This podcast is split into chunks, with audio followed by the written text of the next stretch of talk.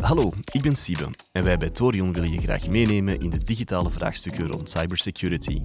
Onze missie is om jouw business te doen groeien dankzij de juiste keuzes in je digitale veiligheid. Vandaag heb ik Thomas Heijman en Thomas de Jagere, Goedemiddag. te gast die me alles gaan vertellen over de perfecte acceleratoren om je groei te realiseren. Welkom Thomas en Thomas. Merci, Siebe. Ik zal jullie misschien kort nog even iets meer voorstellen voor onze gasten van vandaag. Aan mijn linkerzijde heb ik Thomas Heijman zitten. Thomas Heijman heeft redelijk veel ervaring in cybersecurity, te beginnen met het behalen van een PhD in software security. Uh, vervolgens heeft hij enkele jaren het digitale vaarwater doorzwommen als CTO van een start-and scale-up.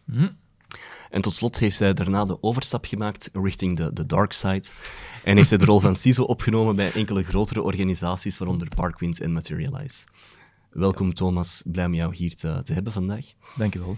Aan mijn andere zijde heb ik Thomas de Jagere. Thomas de Jagere is een jong opkomend talent in de cybersecurity-wereld. Ondanks dat hij nog steeds een twintiger is, heeft hij toch wel een rol als CISO opgenomen bij grotere organisaties zoals District 09 en AZ Oudenaarde. En bovendien is hij ons, ik zal zeggen, meest inzetbare talent bij onze Vlaio-trajecten, waarbij we tal van start- en scale-ups ondersteunen. Bij onder meer een, een Pointer Pro, uh, een Zero Friction en nog tal van andere klanten. Dus ook welkom, Thomas. Dankjewel, Sibe. Laatst misschien een beetje verwarrend dat we hier twee Thomassen hebben. Uh, misschien iets meer context over onze podcast van vandaag. We gaan het hebben over cybersecurity in de verschillende groeifases van technologiebedrijven. We onderscheiden daarbij drie verschillende fases. De eerste fase is de product market fit fase, waarin de bedrijven eigenlijk nog niet echt zeker zijn dat hun product door de markt gaat aanvaard worden. Ze zijn nog volop aan het zoeken van, kijk, is mijn product, lost dat echt een probleem op van een bepaald type klant? En in welke mate is dat eigenlijk levensvatbaar? En daar zijn bepaalde security-uitdagingen die bij die fase aan het bod komt. Vervolgens gaan we het ook hebben over de echte schaalfase. De, de, schaalfase, dat zijn uh, technologie, startups, die vaak al een beetje geld hebben opgehaald, die hun eerste klanten succesvol hebben neergezet en die dan volop eigenlijk nieuwe klanten willen binnenhalen. En wat daarbij het grote probleem is, is het winnen van vertrouwen op vlak van cybersecurity. En daar komen weer een aantal andere uitdagingen uh, aan te pas. Dus daar zullen we vervolgens dieper op ingaan. En tot slot gaan we kijken naar wat de uitdagingen zijn op vlak van cybersecurity bij de grotere gevestigde waarden op vlak van uh, technologie, uh, bedrijven van enkele honderden tot enkele duizenden medewerkers en waar dat zij dan eigenlijk mee worstelen. Uh, laat ons eerst inzoomen op de eerste fase, dus die product market fit fase, dus die kleinere bedrijven die eigenlijk nog hun eerste product aan het definiëren zijn. Waar zouden jullie als CISO of als security expert op inzetten bij bedrijven die nog in deze product market fit fase zitten? Wel, um, altijd een interessante fase alleszins. Hè. Je bent net gestart, hè. je bent vol enthousiasme en kijkend naar je, naar je eigen product. Hè. Je wilt dat eigenlijk zo snel mogelijk naar de markt brengen, maar toch zo kwalitatief no mogelijk. Um, en soms wordt daar ook al een keer cybersecurity vergeten, hè, wat, dat, wat dat natuurlijk um, ja, niet ideaal is. Hè. Zeker niet in de, de, ja, de tijd waarin dat we momenteel leven, hè, waar dat er toch hè, cybersecurity uh, on top of uh, de agenda staat, hè, bij, bij zeer, zeer veel uh, ja, stakeholders. Mm -hmm. uh, en ook vooral klanten natuurlijk. En daar willen we dan eigenlijk vooral gaan maken dat die mensen die net gestart zijn, dat ze dan ook voldoende aandacht gaan spenderen naar cybersecurity. En natuurlijk is het nog in de beginfase, de, de middelen zijn vaak wel beperkt, maar toch kunnen jullie daar, of toch kunnen die bedrijven daar al eerste stappen in gaan zetten. Mm -hmm. um, alles hangt natuurlijk ook af van de markt. Uh, alles hangt af van de klanten die er uh, ter beschikking zijn, of, of de klanten waarbij je daar de focus op wilt gaan leggen. Um, maar en altijd ja, een goede start, als een product uiteindelijk al ontwikkeld is, is om een penetration test te gaan doen. En dat geeft u eigenlijk direct een, een mooi globaal beeld over de cybersecurity maturiteit van uw product zelf. En kan eigenlijk de eerste kritische of hoge kwetsbaarheden al direct gevonden worden en ook al opgelost worden. Oké, dat is alvast een zeer mooie aanbeveling. Mm -hmm. Andere Thomas, ben je het hier volledig mee eens? Of heb je nog andere aanbevelingen die zij jou maken ja, voor, deze, voor deze context? Um, in grote lijnen volg ik volledig uh, wat, wat dat Thomas zegt. Hè. Dus ik denk dat het essentieel is om aan requirements engineering te doen. Eh, zeker in die eerste prille fase, om, om heel duidelijk te proberen een beeld te krijgen van wat dat de klanten verwachten. Mm -hmm. En security, zoals dat Thomas al aangaf, is daar denk ik zeker vandaag een zeer essentieel onderdeel van. Het hangt uiteraard af van het klantensegment dat je probeert te benaderen. Maar zeker in security-sensitive marktsegmenten, hè, ik denk aan, aan, aan banken of, uh, of technologiebedrijven die, die potentieel met heel veel intellectual property zitten. Mhm. Als je daaraan wilt verkopen, weet dan dat je door vaak redelijk strikte procurementprocessen gaat moeten. Ehm, nu, je zit nog in die heel eerste prille fase. Hè. Het is uiteraard, denk ik, maar normaal dat je op dat moment nog geen volledig uitgewerkt, volledig gebouwd product hebt en dat je Mhm. misschien nog in een MVP-fase zit. Maar dat neemt de nood niet weg om toch al een, een grondig beeld op te bouwen van wat dat die verwachtingen zullen zijn. Ja. En zien in functie van de maturiteit van de projecten die je aan het doen bent met die eerste early adopters, Mhm. ehm, wat dat verwachtingen zijn en hoe dat je die op een kosteffectieve manier kan, kan invullen. Oké, nou, dat klinkt inderdaad logisch. Vanuit jouw ervaring, zowel als security professional als vroeger als CTO van zo'n bedrijf, hoe pak je dat het beste aan om die security requirements al in een vroege fase te, te definiëren? Er zijn denk ik verschillende facetten aan. Hè. Dus, dus één daarvan is gewoon requirements engineering. En gewoon praten met de klanten om een beeld te krijgen van wat dat zij Mhm. verwachten. Nu, 9 van de 10, allee, bedoel, het kan altijd zijn dat bepaalde klanten specifieke requirements hebben. Maar in 9 van de 10, en ik vermoed dat, dat Thomas dat ook zal bevestigen, gaat het over zaken zoals ehm, een ISO 27000 voor meer gevestigde bedrijven, hè, een certificaat waarmee dat je kan aantonen dat je je eigen information security op een voldoende hoog niveau van mat- maturiteit beheert. Als het gaat over product security, dan kan het gaan over zaken zoals een pentest. En Mhm. zeker als het gaat over eh, producten of diensten eh, waar dat de klant ja, bepaalde data gaat in, Mhm. in, in moeten onderbrengen. Eh, het kan ook gewoon gaan over bijvoorbeeld ehm, security architectuur, security documentatie. Als, als een klant aan jou vraagt, oké, leg het mij eens uit. Mhm. Eh, jouw product, wat doet het? Hoe ziet het eruit? En je kan daar al een eerste indicatie geven van hoe dat jij de security architectuur ziet, het threat model, wat zijn het soort bedreigingen dat je geantici- eh, dat- waarop dat je aan het anticiperen bent en waar dan misschien al verdedigingen in zitten. Dat geeft denk ik wel een extra gevoel van oké, Ja. die gasten weten met wat dat ze bezig zijn en ze hebben er op, op zijn minst al over nagedacht. Oké. Eh, zeker in, in eerste fases, als, als je misschien nog geen volledig uitgewerkt Mhm. product hebt, wil daarom niet zeggen dat je geen volledig uitgewerkte roadmap kan hebben. Mhm. Dus door zelfs in die eerste fases, in die initiële salesconversaties, al, al een indicatie te geven van, lieve klant, wij weten dat de volgende regulatory zaken, security vereisten, waarschijnlijk een must gaan zijn voor jullie. We zijn ons daarvan bewust en die zaken staan al ergens op onze roadmap. Ja. Ik denk dat dat absoluut Niet alleen kan helpen, maar misschien noodzakelijk is om, om vertrouwen op te bouwen. Oké, nee, dat denk ik inderdaad dat dat wel degelijk klopt. Ik denk dat we dit kunnen samenvatten als misschien drie zaken waar we op kunnen focussen als echt kleine start-up. In de eerste plaats het definiëren van een security roadmap, op basis van wat je klanten nodig hebben en het wettelijke kader waar dat je op vlak van security binnen moet gaan spelen, binnen welke industrie dat je wilt landen. In de tweede plaats het uitvoeren van een penetratietest. Als je product al een basismaturiteit heeft, om te definiëren dat er geen, grote, geen grotere gaten in zitten. En in de derde plaats, ja, misschien het nemen van een aantal, ik zal zeggen, basis-hygiënemaatregelen. Waarbij dat je eh, los van je product ook misschien al eens gaan kijken van hoe willen we ons als organisatie gaan or- definiëren of organiseren zonder er al te diep op in te gaan. Maar dat je toch al eens een keer een soort basis eh, ja, architectuur ook neerzet op organisatieniveau om het verder, eh, verder op te pakken. Los van product security, wat toch wel als de nummer één requirement hier naar voren komt voor die product market fit fase, wat logisch is, want, het, want de organisatie is eigenlijk een product in die, deze stage. Zijn er nog andere zaken die jullie op vlak van hygiënemaatregelen absoluut zouden aanbevelen?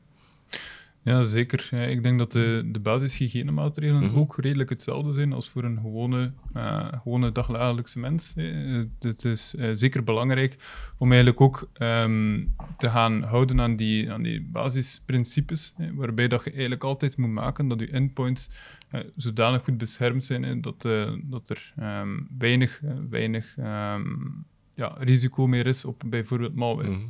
We, zien en we horen ook eh, in de laatste eh, jaren dat ransomware eh, ver naar boven aan het komen is, dat dat meer en meer populair wordt. En daarom willen we eigenlijk ook, of moet er daar eigenlijk ook op ingezet worden. Waarbij dat we vaak merken, en we zien dat ook in, in, ja, in, um, bij onze klanten, waarbij dat er in, in zo'n fase eigenlijk nog niet direct ingezet wordt op, um, op endpoint security of dergelijke. Mm waarbij dat er vaak gewoon een laptop gekocht wordt bij de lokale uh, computerwinkel of binnen Coolblue of dergelijke. En er wordt uh, direct uh, daarop gewerkt, er wordt een product daarop ontwikkeld en dergelijke. Terwijl dat er eigenlijk nog niet direct de basis, basis security zaken worden geïmplementeerd. Mm Daar denk ik dat het wel belangrijk is om, om daar even een, een stap terug te zetten en om even te kijken, oké, okay, hoe, hoe zit onze PC nu eigenlijk in elkaar, mm waarmee dat we eigenlijk alles aan het bouwen zijn. Uh, en dan is malware protection daar eigenlijk natuurlijk belangrijk in. Uh, en dan liefst en vooral eigenlijk naar de meer sofisticeerdere systemen mm en naar een EDR-oplossing of dergelijke. Uh, ja. Want we zien, ja, dagelijks worden er gemiddeld 400.000 nieuwe malware geschreven en dat is, een, dat is een hele hoop natuurlijk. Mm dus die, die standaard antivirussystemen, uh, die eigenlijk vooral signature-based werken, die vooral gaan kijken hoe zit zo'n malware in elkaar, ja, die kunnen eigenlijk niet meer mee met, die, met die dagdagelijkse uh, nieuwe virussen dat er zijn. Mm Waarbij dat we dan eigenlijk eerder naar systemen gaan kijken die AI-based zijn, machine learning-based, die eigenlijk naar anomalieën gaan kijken op die PC. En mm gaan zien van oké, er gebeurt er iets wat we niet gewend zijn, we gaan dat mhm. verder onderzoeken en daaruit uiteindelijk een, een eventuele malware-infectie kunnen gaan zien en ook gaan tegenhouden. Oké. Dus, dus dat is onder meer wel een belangrijk facet daar rond. Dus je zegt eigenlijk ook al in die eerste fase wel te investeren in een aantal basistechnologieën die ervoor zorgen dat je controle blijft behouden, zowel op vlak van de endpoints van de organisatie als op vlak van de, de infrastructuur binnen de cloud bijvoorbeeld, mhm. waar dat die uh, startups vaak mee, mee werken. Mm Oké, okay, ça Kleine startups worden hopelijk groot als ze voorbij die eerste fase geraken, wat in heel veel gevallen niet altijd het geval is. Dan wordt het een echte scale-up. Ze halen vaak wat geld binnen, ze hebben hun eerste klanten en willen dan eigenlijk agressief gaan schalen en op zo kort mogelijke tijd zoveel mogelijk klanten binnen een bepaalde markt eigenlijk binnentrekken. Wat we heel vaak zien is dat security compliance heel belangrijk is in deze fase. Kunnen jullie misschien even toelichten waarom de security compliance zo belangrijk is voor een groeiende scale-up? Mm -hmm. ja, wel, absoluut. Er, er, zijn een aantal redenen voor. Hè. Um, het gaat natuurlijk nog altijd dezelfde zaken zijn van toepassing als in die eerste prille fase. Als je zaken gaat willen verkopen, dan gaat een klant, afhankelijk van de markt waarin dat je opereert, bepaalde basic verwachtingen hebben die je gaat mhm. moeten kunnen invullen. Ehm, als je die van in het begin correct in kaart hebt gebracht en een beetje structureel te goed aan het inrichten bent, dan gaat dat ook mee kunnen groeien met jouw bedrijf. Als je dat niet doet en je wacht daar te lang mee of er zijn misschien andere prioriteiten, zal het er ongetwijfeld gaan zijn. Maar dan plots wordt het een blokker en een klant die zegt: Nee, sorry, wij gaan niet verder met dit project. Tot als jullie de volgende zaken kunnen aantonen qua security maturity. Mhm. Dan kan je potentieel met een groot probleem zitten. Ehm, en zoals bij zoveel zaken, als je iets hebt dat van in het begin zo goed of zo mhm. kwaad als het kan, structureel wel goed ineen zit, dan kan dat meegroeien met jouw bedrijf en het mhm. aantal werknemers en het aantal markten waarin dat je een keer een MVP gaat proberen doen enzovoort en zo verder. Ehm, als je wacht tot dat te laat is en dan is het plots alle hens aan dek, want we moeten hier de volgende soort controles kunnen aantonen hmm. of, of, audits doorstaan of ik weet niet wat het de klant gaat vragen, dan wordt het heel duur vaak. Oké. Ehm, ja. En dat is uiteraard altijd jammer. Oké, dus hoe proactiever dat je eigenlijk met security bezig bent, hoe gemakkelijker het eigenlijk in de organisatie kan, kan landen. En hoe meer vertrouwen van je eindklanten dat je eigenlijk kan, uh, kan winnen. Ja, proactief, maar met een voetnoot. Mhm. ik, ik, zou niet willen dat, dat de mensen denken dat proactief wil zeggen we moeten het allemaal van in het begin mhm. doen. Ja. Absoluut niet. Dat is net zoals al die andere zaken iets waar dat je systematisch maturiteit in moet opbouwen. Mhm. en, en, en je moet niet met een spreekwoordelijk kanon op een mug schieten, of ik weet niet meer hoe het gaat. maar ehm, het is een beetje hetzelfde met security. Ehm, je moet er wel proactief over nadenken. Ja. Omdat als deel van jouw roadmap, net zoals uh, hetzelfde gaat over, over software development en product development. Hè. Er, is, er zijn zaken zoals technical debt. Je kan hier en daar wel eens de kantjes afrijden om, om een demo op tijd klaar te krijgen, of ik weet het niet wat. Maar je kan dat niet blijven doen, want op den duur heb je zoveel technical debt dat het gewoon ja, verkeerd gaat aflopen. Juist hetzelfde met security. Ik vind het interessant dat je vermeldt dat er proactief over moet nagedacht worden. Een concept dat we heel vaak tegenkomen bij scale-ups is het principe van hiring forward. Dat wil zeggen dat je competenties moet gaan beginnen aanwerven voor de volgende fase van je groei. Dus als je met 50 man bent, moet je eigenlijk security competenties gaan binnenbrengen in jouw organisatie, die jou kunnen helpen totdat je 100 man groot bent, bijvoorbeeld. Maar ook niet meer dan dat, want dan heb je mensen die bijvoorbeeld te theoretisch zijn en jou niet in jouw huidige fase kunnen, kunnen helpen. Met dat in het achterhoofd, denk je dan de organisaties tijdens hun begin van hun schaalfase, pak dat ze een man of 20, 30 zijn, best kunnen op zoek gaan naar interne security resources of eerder naar een gespecialiseerde security partner die hun kan invullen bij het opnemen van een aantal van deze uh, ja, kennisvereisten of een mix van beide. Wat zou jullie aanbeveling hierbij, hierbij zijn? Wel, um, het moeilijke in het verhaal natuurlijk is, is dat het zeer moeilijk uh, te vinden is. Hè. Mm -hmm. voor, de, voor de interne mensen, uh, dat zien we vaak. Um, en zeker in die fase van, um, van een scale-up. Wat, uh, wat dat we, en dat zijn de Flyo-klanten, zoals dat je in de introductie eigenlijk ook al aangehaald hebt. Um, en dat zijn eigenlijk klanten die, uh, waar dat er uh, bepaalde projecten mogelijk zijn, cybersecurity-projecten, die dan gesubsidieerd worden door Flyo.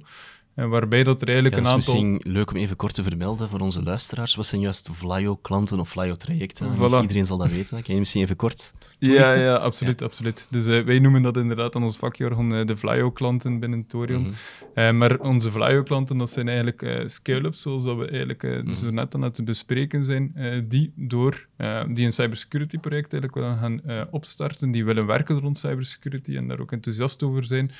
Um, en die daar ook subsidies voor kunnen krijgen. Dus Flyo stelt daar een aantal subsidies voor, um, waarbij dat het mogelijk is om, het, uh, om een heel aantal zaken eigenlijk voor cybersecurity te doen, die nog altijd betaalbaar blijft uh, voor, mm. voor die bepaalde bedrijven. Uh, en dat, dat, pakket zit eigenlijk um, redelijk goed in elkaar. we starten eigenlijk met een, een CIS-assessment. En dat is eigenlijk een, een assessment om de maturiteitsgraad te gaan meten op cybersecurity niveau. Waarbij dat we eigenlijk naar de 18 uh, meest belangrijke cybersecurity controls gaan kijken en daar ook een assessment over gaan mm. uitvoeren. Dus dan gaan we eigenlijk gaan zien, oké, okay, hoe goed is dat bedrijf op die 18 controls? Um, daarnaast gaan we ook een pentest of een penetration test gaan uitvoeren, zoals dat we in de vorige fase eigenlijk mm. ook al aangehaald hebben, om dan eigenlijk effectief die kwetsbaarheden die mogelijk in het product zitten, om die eigenlijk te gaan uh, bekijken. En daarnaast zijn er dan ook consultancy-dagen uh, ter beschikking, uh, waarmee dat we eigenlijk um, kunnen gaan zien wat de noden zijn van de klant. Uh, kunnen we kijken van oké, okay, als bijvoorbeeld vooral naar product development is, wat dat nog wel de, de focus is meestal, Um, gaan we daar uh, wat dieper op kunnen ingaan gaan we bijvoorbeeld rond ja, secure development uh, kunnen gaan inzetten, uh, waar dat er een heel aantal mogelijkheden zijn natuurlijk. Maar wat er vaak ook naar gekeken wordt, is naar compliance. compliance wordt daar ook een belangrijke factor om mm. net, en dat zal wel gekend zijn voor de meeste bedrijven, dat ze ja, tientallen vragenlijsten maandelijks binnenkrijgen van verschillende klanten, met dan telkens de oplijsting van oké, okay, hoe goed zijn jullie op cybersecurity op dit vlak, dit vlak en dit vlak. Mm -hmm. Okay, en dat dus, uh... altijd in, in een verschillende vorm natuurlijk. Hè. Er bestaat er jammer genoeg niet echt uniformisering. Mm -hmm. ja. uh, die bestaat wel, maar wordt niet altijd gebruikt. Oké. Okay. Dus het klinkt me wel als een heel interessant traject, vooral ook omdat het heel hard gesubsidieerd is. Mm -hmm. uh, ik denk dat andere Thomas het misschien wel kan beamen. Vroeger als CTO, jouw favoriete woord was waarschijnlijk bootstrappen. dus zoveel mogelijk doen met weinig middelen. En zo'n traject dat door de overheid voor 50% gesubsidieerd wordt, zal waarschijnlijk wel een enorme hulp zijn als je als tech-scale-up jouw security wilt, uh, wilt bootstrappen. Ja, je, je, je kan vaak ook niet anders. Hè? Dus, mm -hmm. dus het is weer een kwestie van, je hebt het daar, daar juist al aangegeven, Um, je moet een security-organisatie uitbouwen mm -hmm. die kan schalen. Mm -hmm. In het begin zijn er, zoals voor vrijwel alles, geen budgetten voor. Mm -hmm. Maar dat wil niet zeggen dat het niet belangrijk is. Nu, er zijn al weinig security professionals op de markt. Het is niet dat je vandaag je kop kunt buitensteken en dat er, er plots vijf staan te wachten om, om, om te beginnen. Plus, waarschijnlijk is het nog niet aan de orde om daar een fulltime security professional mm -hmm. voor te hebben. Ja. Uh, afhankelijk van waar dat je ergens bevindt in, in, in dat groeitraject, uiteraard. Dus dat is een beetje een kip-of-het-ei probleem. Hè. Het is nodig om, om die organisatie te beginnen uitbouwen, mm -hmm. maar je hebt er de, de middelen niet voor. De, ja. de expertise is moeilijk om aan te trekken. Mm -hmm. En dan kan het zeer interessant zijn om toch al te beginnen daar iemand te vinden binnen het team die Ja. misschien toch al wat aanleg heeft voor security en te Mhm. zeggen, oké, hier is de security sticker op jouw voorhoofd, proficiat. Maar om dan wel gebruik te maken van externe expertise ter ondersteuning. En zo kan je beide zaken doen. Hè. Je begint die Ja. intern die security-organisatie op te bouwen, maar het is niet dat je die gast dan een beetje YouTube-filmpjes moet laten zien en, en voilà, gaat maar een beetje studeren in het weekend. Allee, waar dan niks mis mee is, maar Mhm. uiteraard. Allee, In mijn ervaring met eh, de klanten dat ik praat, zie ik eigenlijk twee soorten strategieën dat die klanten hanteren. Je hebt klanten die in die groeifase eigenlijk alles al willen internaliseren. Die zeggen van die kennis die moet ons eigen worden, want we vinden security zo belangrijk dat we een eigen team willen hebben. mhm. Anderzijds heb je ook andere klanten die zeggen van nee, go-to-market is voor ons belangrijker. En vooral die speed-to-market. En ik wil dat mijn developers zich op die functional requirements kunnen, kunnen focussen. Dus ik pak graag externe professionals binnen die mij kunnen ontzorgen op vlak van security, zodat mijn core team zich kan focussen op hetgeen wat ze het beste doen, eigenlijk het developen. Ik denk dat voor beide strategieën wel iets te zeggen valt, afhankelijk van in welk type business dat je, dat je juist zit. Ja. Maar dat ze wel allebei overwogen moeten of kunnen worden. Absoluut, absoluut. En ik, ik denk dat je er bijna niet rond kan in Mhm. het begin om niet met externe expertise te werken. Ja. Gewoon omdat, ja, ik bedoel, de redenen dat we daar juist al aangaven. Ja. Ehm, maar het is nog altijd nodig. Allee, Mhm. het, het niet doen, niet investeren in security, dan ga je vroeger of later sowieso tegen de muur eh, lopen. Lopen. Dus ehm, ik denk dat het geen één of ander extreme is. Ik denk Mhm. dat het perfect mogelijk is om beide te combineren. Door te beginnen die security-organisatie uit te bouwen Mhm. met externe ondersteuning. Ja. En dan kan je eigenlijk van beide voordelen een beetje genieten. Hè? Want, want uiteraard, als je 100% dat outsourced naar een extern bedrijf, ja, net zoals dat je 100% Mhm. externe developers zou gebruiken om, Ja. om, om aan development te doen, dat kan. Dat kan voor een bepaalde MVP of een bepaalde Mhm. module of ik weet niet wat. Maar als we het hier hebben over uw core intellectual property, Dan wilt je dat Dan uiteraard in eigen hand hebben. Ja. en juist hetzelfde voor security. Als het gaat over. ehm, als uw core intellectual property security nodig heeft, en ik kan mij weinig inbeelden waar dat het niet nodig is om, om toch niet een beetje aan Mhm. security te denken, ja, dan ga je die ook moeten borgen op een Ja. of andere manier. Effectief. Maar dan is het niet zo dat je dan noodzakelijkerwijze moet zeggen: geen externe partners, gewoon we Mhm. doen het allemaal zelf, want zelf doe het beter. Mhm. Ik denk dat dat Ja. misschien niet de juiste reflex is. Ik denk dat dat een goede, goede verwoording is. Security borgen. Een vraagje voor jullie beiden. Om security te borgen bij dit soort klanten, op basis van jullie eigen ervaring, wat zijn de top drie aanbevelingen dat jullie zouden doen? Zowel op vlak van standaarden, kennis binnenbrengen, technologieën binnenbrengen. Ehm, het eerste is natuurlijk, het hangt altijd af van de context. Mhm. Het hangt altijd af van de, van de bestaande maturiteit van de klant, om daarop eigenlijk ook te gaan verder bouwen. Mhm. Wat dat eigenlijk altijd een, een goede reflex is om eerst eh, een, een breed beeld te gaan krijgen. Om eerst effectief eh, die, die maturiteitsmeting ook effectief te gaan doen. Mhm. Want eh, het, het gevaar een beetje in cybersecurity is, er, het bestaat uit heel veel verschillende facetten, en waarbij dat je misschien soms het overzicht kan verliezen van oké, wat is er nu effectief belangrijk voor ons? Eh, en uit wat bestaat cybersecurity nu eigenlijk? En daarvoor zijn die frameworks, die we eigenlijk eerder ook al aangehaald hebben, zoals een SIS, ehm, eigenlijk wel een handig middel om Mhm. naar die maturiteitsmeting te gaan kijken. Ja, dus, dus dat zou voor mij alleszins al een, een eerste prioriteit zijn. Daaruit verder, dat gaat eigenlijk een beeld geven over uw maturiteit. maar dan gaan we ook gaan kijken van oké, wat is er nu belangrijk voor de businessprocessen van ons bedrijf. Mhm. En dan kun je eigenlijk een beetje eh, naar riskmanagement toe gaan neigen.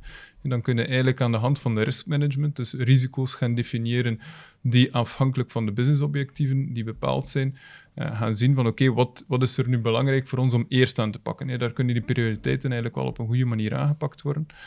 En daarna kan eigenlijk een, een security roadmap opgesteld worden, die ook afhankelijk van de beschikbare resources, en dan kijken we niet enkel naar, naar budget, maar dan kijken we ook naar tijd, naar competenties en Mhm. dergelijke, om daar dan eigenlijk een volledig beeld en een volledig plan eigenlijk klaar te hebben om op die manier eh, verder te bouwen Mhm. aan cybersecurity. Oké, dat zijn alvast drie mooie aanbevelingen die eh, mij ook zeer logisch klinken. Eh, Thomas, heb jij er andere drie of sluit je je volledig aan bij de andere Thomas? Of heb je één of twee andere accenten die je wilt leggen? Ehm, misschien, misschien twee. Ehm, Nee, it. ik, ik, ik volg absoluut alles wat dat Thomas zei. Ehm, ik denk richting standaarden toe, wat dat zeker in onze kant van de wereld de standaard is, is ISO 27000. Mhm. Ehm, ik denk dat dat een heel mooi kader is om van in het begin mee te pakken. Ik denk dat het heel belangrijk is voor iedereen om te weten dat dat niet wil zeggen dat je vanaf dag 1 dan moet mikken op een ISO 27K certificaat. Ja. Je kan nog altijd die norm hanteren als een kader, Mhm. om beetje bij beetje Ja. al de initiatieven die Thomas vermeldde, we gaan beginnen aan, aan riskmanagement te doen, we gaan dit, we gaan dat. Je kan al die zaken inrichten conform de norm. Mhm.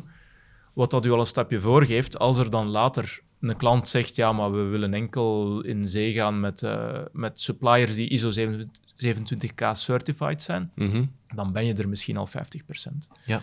Ehm, en dan ben je zeker dat je toch wel ergens door een internationale standaard te hanteren. Allee, balpark zal je dan wel, wel ergens goed zitten.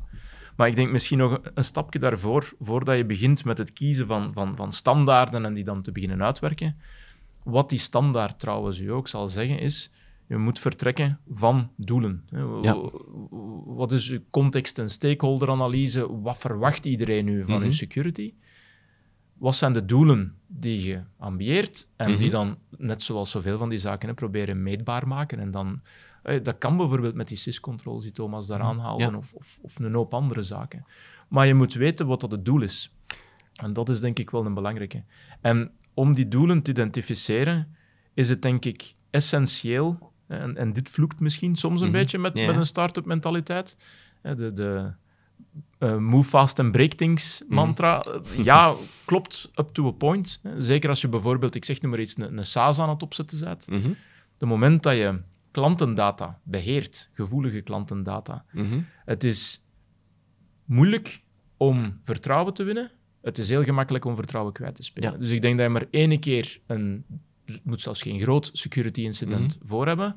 En, en that's it. Zeker in het begin, als het al net zo moeilijk is om dat vertrouwen Ja, op te bouwen. Mhm. Dus door die mindset te creëren van we doen hier niet aan security omdat we moeten, want anders. Maar Mhm. Ja. maar dit eerder zien als een inherente kwaliteit die het product dat, dat, dat we aan het bouwen zijn, dat Mhm. dat zou moeten bevatten. Ja. Ik denk dat dat toch wel net iets sus- meer sustainable is dan because we have to, because GDPR. Nee, zeker interessant. Eh, als we bijvoorbeeld kijken naar het DNA van de gemiddelde entrepreneur, dat is een dromer, dat is een risk-taker, dat is iemand die durft om risico's te pakken om een zaak in de wereld te zetten. Op basis van jullie ervaring met eh, die tech-entrepreneurs, zijn dat mensen die dan security doen omdat ze het moeten doen? Die dat een beetje zien als een burden om eigenlijk te kunnen groeien? Of zien ze dat vooral toch eerder als een opportuniteit? Of zien jullie daar verschillen in van klant tot klant? En zien jullie dan ook verschillen van welke klanten het beter doen als ze cyber meer proactief of meer als een opportuniteit aanpakken versus organisaties die toch eerder een, een check-the-box mentaliteit hebben? Het, het kan een versneller zijn Mhm. Als je het goed doet. Weer al. Hè. Ik, ik denk als je het beziet als we moeten regulatory check in the box, dan ga je er niet zoveel value uit krijgen Mhm. als dat je zou kunnen. En ik weet dat het een beetje een cliché is, hè, maar, maar als je security goed doet, dan kan het jou helpen versnellen. Ja. Maar Mhm. er zijn wel degelijk een aantal voorbeelden dat ik ook kan, kan geven, denk ik. En pak nu graag. bijvoorbeeld ehm, risk. Hè. Mhm. Je zei daar juist, ja, oké, entrepreneur, risk-taker. Mhm. Oké, sure, maar er is nergens iets in risk management dat zegt dat je geen risico's mag nemen. Het gaat hem Mhm. net over op voorhand nadenken tot hoeveel risico willen we nemen en wie mag daarover beslissen. Ja. En ik denk dat dat perfect compatibel is met, met een entrepreneurial mindset. Ja, hè. effectief. En Nee, inderdaad. door, door Mhm. die zaken expliciet te maken en ervoor te zorgen dat iedereen op dezelfde golflengte zit, inclusief mogelijke investeerders en, enzovoort Mhm. en zo verder, dat gaat enkel helpen om, om ja, misverstanden te vermijden. Ehm, en een tweede reden waar dat, dat absoluut een, een accelerator kan zijn, is weer al procurement en salesproces. Mhm. Hangt af van de klant. Maar in veel gevallen, het laatste wat je wilt, is dat dan eh, een klant zegt: Oké, het budget is oké, eh, de, de mensen zijn er, het team is er klaar Mhm. voor, het project is gedefinieerd. Het enige wat je nu nog moet doen, is deze standaard security questionnaire van 264 vragen invullen. En, en oh nee. Hè? Ja. Ehm, weer al, het moet daarom niet van in het begin perfect zijn, maar als je al iets van security maturity hebt, ga je daar gewoon veel sneller door fietsen dan, dan als je er dan maar aan begint. Ja. Nee, dat lijkt me een zeer correcte en, en grote, goede uitleg, uh, Thomas. Ja, en, Ja. en wat dat inderdaad opvalt, Mhm. en in de vragenlijsten komt daar inderdaad terug, eh, wat dat wel helpt, eh, alleszins bij die klanten, is die, die ISO-compliance, waar dat we het daar net al over gehad hebben, de ISO 27001. We merken toch wel, eens dat dat certificaat ook effectief gehaald wordt eh, door het bedrijf, dat de klanten daar ook wel wat gemoedsrust mee winnen. Eh, dat, dat, dat zij daar ook wel ja, een bepaalde kwaliteit aan zien, dat er een aantal security-zaken toch op orde zijn binnen het bedrijf, eh, waar dat er eigenlijk dan ook op verder kan gebouwd worden. Ehm, wat dat mij wel opvalt Mhm. bij, bij een aantal van die klanten, vooral scale-up klanten dan inderdaad, ehm, die ook effectief naar dat ISO-compliance eh, gaan kijken, begint dat soms wel vanuit een must-do-perspectief, eh, waarbij dat er inderdaad heel wat klanten ook Mhm. effectief gaan opleggen van kijk, we willen dat jullie ISO-compliant zijn, omdat Mhm. we dan zeker zijn dat je bepaalde standaarden voldoet eh, rond cybersecurity. Maar wat we wel merken, doorheen dat traject, doorheen die implementatie van die ISO-requirements, eh, dat die cybersecurity-mentaliteit er wel ingeslepen wordt. En daar gaan we gaan Mhm. merken van, oké, ehm, inderdaad, de ISO zit op die en die manier in elkaar. En we gaan die plan-do-check-act-cycle daar gaan insteken. En op die manier wordt die mentaliteit stilletjes aan eigenlijk wel gewijzigd, waardoor dat die must-do, waarbij dat we initieel gestart zijn, dat die eigenlijk wel omgevormd wordt door een proactief cybersecurity, ehm, cybersecurity model, waarbij dat die opportuniteiten eigenlijk ook wel gezien worden. Eh, Oké. ik kan eigenlijk een concreet voorbeeld geven. We hebben een, eh, voor de ISO compliance, dus risk management, ja, natuurlijk het kloppend Mhm. hart daarvan, eh, hebben we een risicoassessment gedaan bij een bepaalde klant. Eh, en daaruit bleek eh, dat de authenticatiemogelijkheden binnen zijn product, dat die vooral intern gehouden werden en dat er eigenlijk geen gebruik gemaakt werd van bepaalde standaarden, waarbij, waar dat dan wel de opmerking gemaakt is, dat dat bepaalde risico's, cybersecurity risico's met zich meebrengt. En dat er bijvoorbeeld op een eh, Azure Active Directory kan gewerkt worden. hè, Wat Mhm. dat eigenlijk een gestandaardiseerde manier is om rond authenticatie te gaan doen. Ehm, en uiteindelijk kwam dat eigenlijk risk-based naar boven. Mhm. maar ehm, achteraf gebleken, naar de implementatie daarvan, bleek wel dat eh, door die implementatie dat er ook een heel aantal klanten bijgekomen zijn, omdat zij net op zoek waren naar die connectie met die Azure Active Directory. Mhm. En op die manier, ja, langs de klant hun kant single sign-on eh, kunnen, gaan, eh, kunnen gaan implementeren. Dus aan de hand van die risk management is uiteindelijk een opportuniteit gebleken voor die klant. Ehm, en door die opportuniteiten zien ze daar ook natuurlijk het nut van, wat dat sowieso het geval Mhm. is, maar dan effectief die business opportunities komen dan ook wel effectief naar voren. En dus Oké. eh, Is? Ik denk dat jullie elkaar heel mooi, eh, mooi aanvullen. Hè? Dus eigenlijk dat vanuit de risico's de opportuniteiten gespot kunnen worden.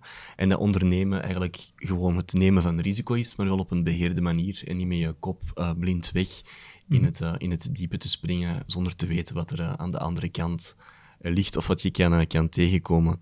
Iets waar ik verder nog op wil inpikken, is je zei van eh, dat ondernemingen, eenmaal dat ze aan security beginnen te doen, er ook meer en meer opportuniteiten van beginnen in te zien. Eh, klopt het dan dat voor de grotere bedrijven, die, ik zal zeggen, succesvoller geworden zijn, de Materializer van deze wereld of de andere grotere technologieklanten die jullie helpen, dat het voor hun dan gemakkelijker is om met security bezig te blijven en er continu in te blijven verbeteren? Of hebben zij dan ook weer unieke uitdagingen om secure te blijven, laat maar zeggen? Maar ik denk in, in het algemeen, Mhm. ehm, of dat we nu over kleine of grote bedrijven spreken, ehm, information security management is iets dat continu moet onderhouden worden. Mhm. En, en dat is bij alles zo. Dat is, dat, is, dat is bij quality management, dat is bij health and safety enzovoorts en zo verder. Mhm. Ehm, dus het is, als je het van in het begin goed aanpakt, is denk ik de kans groter dat het iets levend wordt, dat echt geowned wordt door verschillende mensen binnen de organisatie die er dan mee verder gaan. Mhm. Ehm, als je dat niet doet, en dat wordt gezien als iets apart dat we moeten doen voor die check in the box, Ja. gaat de kans groter zijn dat er sooner of or later dat er iemand gewoon ja, allee, zegt van waarom doe je dit eigenlijk? Ja. Voert, laat maar vallen. Mhm. Ehm, dus ik denk dat het daar 100% afhangt van, van de zaken die we daar juist al besproken hebben. Als je het van in het begin structureel te goed inricht, is de kans groter dat het kan meegroeien. Ja. En als je dan later hopelijk een Mhm. groot, matuur, succesvol bedrijf bent, dat het op dat moment echt embedded is in je, in uw corporate DNA, zoals dat Thomas daar juist ook al aangaf. Ja. Mhm. Maar net zoals bij, zo, bij zoveel van die zaken, hè, ik bedoel, het is niet omdat je, dat je een groot en complex bedrijf bent, dat het dan plots gemakkelijker zou gaan. Hè. Mhm. Nee, nee, het is het omgekeerde is waar. hè. Maar ik denk Mhm. dat het dan net het, het creëren van een shared understanding, dat als het niet meer Joske die de IT wat beheert en Bob Mhm. die wat kan developen, maar er is een heel IT-departement en er is een hele, misschien internationaal verspreid development team of organisatie, is het Mhm. extra belangrijk dat die elkaar allemaal verstaan en dat dat verschillende zaken in. En dat die een gedeelde view hebben op risicobeheer, wat is acceptabel risico, Mhm. wat is niet meer acceptabel, Mhm. Ehm, wat is de security-strategie? Ja. Wie is verantwoordelijk om wat voor soort zaken op gebied van security te implementeren hè, en, of te onderhouden? Ehm, dus ik zou zeggen, hoe groter en complexer de organisatie, hoe belangrijker dat dat shared understanding eh, is. Ja, en hoe belangrijker dat die strategie ook gewoon duidelijk gecommuniceerd is naar iedereen toe. Absoluut. Ja, En dat die ook wordt uitgedragen vanuit de, vanuit de hele organisatie. absoluut. Oké. Thomas, heb jij er nog eh, extra? Wel, eh, hetgene wat mij wel opvalt, en, en dat is niet per, se bij de grotere bedrijven, om dan even Mhm. terug te komen Ja. op dat ISO-compliance gedeelte, is dat er vaak ehm, ja, de ISO Mhm. geïmplementeerd wordt de eerste keer. Iedereen is enthousiast, iedereen wil voluit gaan voor die ISO-certificatie bijvoorbeeld. Maar dat we daarna toch wel zien, eens dat dat certificaat binnen is, dat er een rust neervalt op het bedrijf en dat er, dat er eh, gezegd wordt van oké, we, hebben we hebben het certificaat, het doel is bereikt. En die security, we laten dat eventjes links liggen en we gaan weer naar de orde van Ja. de dag. We gaan weer Mhm. ons product verder en beter maken. Ja. En we laten dat security-stukje wel eventjes links liggen. Dat is natuurlijk het grote nadeel daarvan. En een groot risico uiteindelijk ook. Ehm, waarbij dat er ook ehm, gezien wordt dat als er een bepaald doel gecreëerd wordt binnen security, dat er na dat doel de zaken een beetje stilvallen. En Ja. dat is net hetgene wat dat moet vermeden worden. Mhm. En waar dat het dan ook belangrijk is, is om, om management, om het hele bedrijf daar eigenlijk altijd betrokken in te gaan houden. En zeker ook eh, de menselijke factor daarin. Hè? Want een keer dat je een groter bedrijf wordt, dan gaat ook meer medewerkers hebben. En dan is het ook de bedoeling en belangrijk dat je eigenlijk een, een bepaalde cultuur gaat creëren, waarbij dat security altijd die enabler is voor de business eigenlijk naar boven te brengen. Oké, Ehm, super. Waarbij dat, dat de menselijke factor zeker belangrijk is om daar ook ja, die security awareness bijvoorbeeld mee te geven. Waarbij dat, dat bij een scale-up nog zeer gemakkelijk is. Mhm. is 20, 30 mensen. De keer dat je naar een groter bedrijf zit, naar 100, 200, 300 mensen, dat dat toch een grotere uitdaging wordt. Dus Oké. dat is alleszins iets wat, dat, eh, wat dat ons opvalt. Right. Dankjewel, Thomas en Thomas. Ik denk dat we een heel mooi eh, verhaal hebben verteld vandaag. Ik vat ons eh, verhaal nog eens even kort samen. Dus als echte start-up, die nog niet weet dat ze volgend jaar nog gaan bestaan, moet je echt focussen op eigenlijk product security. Het definiëren van requirements die je echt moet inbouwen in je product. En je kan dat best ook al eens een keer testen met een penetratietest. Vervolgens, als je wat geld kan ophalen, een aantal eerste succesvolle klanten kan binnenhalen, is het belangrijk om te focussen op security compliance, te aligneren met een aantal best practices en standaarden, zoals een ISO 27000. En vervolgens, als je echt heel succesvol wordt en je wordt een grotere organisatie, dan wordt security cultuur en risk management meer en meer belangrijk. Om security uit te dragen binnen de hele organisatie. Eh, continu risico's te blijven spotten, maar ook eigenlijk gebruik te kunnen maken van die risicomethodologie om ook opportuniteiten te spotten. Die jouw product sterker kunnen maken en jou eh, concurrentieel kunnen eh, ja, steviger positioneren ten opzichte van jouw andere concurrenten die misschien minder met cyber bezig zijn, waardoor de cyber een eh, ja, gedragen en continu competitief voordeel van jouw onderneming kan zijn ten opzichte van je rechtstreekse concurrenten. Absoluut. Ja. Klopt helemaal. Alright, dan denk ik dat we hier een mooie boodschap hebben om mee af te sluiten. Bedankt, Thomas en Thomas. En bedankt ook aan alle luisteraars om te luisteren naar ons verhaal over cybersecurity bij technologiebedrijven. Heb je meer vragen of wil je graag eens sparren over wat voor jouw bedrijf de juiste keuze is in cybersecurity? Contacteer me dan via LinkedIn. De contactgegevens die komen zo dadelijk hier op het scherm te staan. En ik breng jullie in contact met de juiste experts om in detail door te gaan op jullie unieke uitdagingen of vragen. Volg ons via LinkedIn en ontdek als eerste de nieuwe afleveringen en tips rond cybersecurity die we gaan delen in onze volgende afleveringen. Dit was een, ik zal zeggen, een eerste kennismakingsaflevering waarbij we de problematiek vooral hebben toegelicht. In de vervolgafleveringen gaan we dieper in op bepaalde technologieën en bepaalde problematieken. Eh, meer bepaald eh, cloud security, de problemen binnen product en software security en hoe je daarin kan verbeteren. En tot slot eigenlijk de CISO-uitdagingen en hoe dat je als security officer of als CISO een strategie kan uitwerken en uitdragen binnen jouw onderneming. Ik was Siebe de Rovera. Ik vond het heel fijn dat jullie er allemaal bij waren. En tot de volgende keer. Bye bye.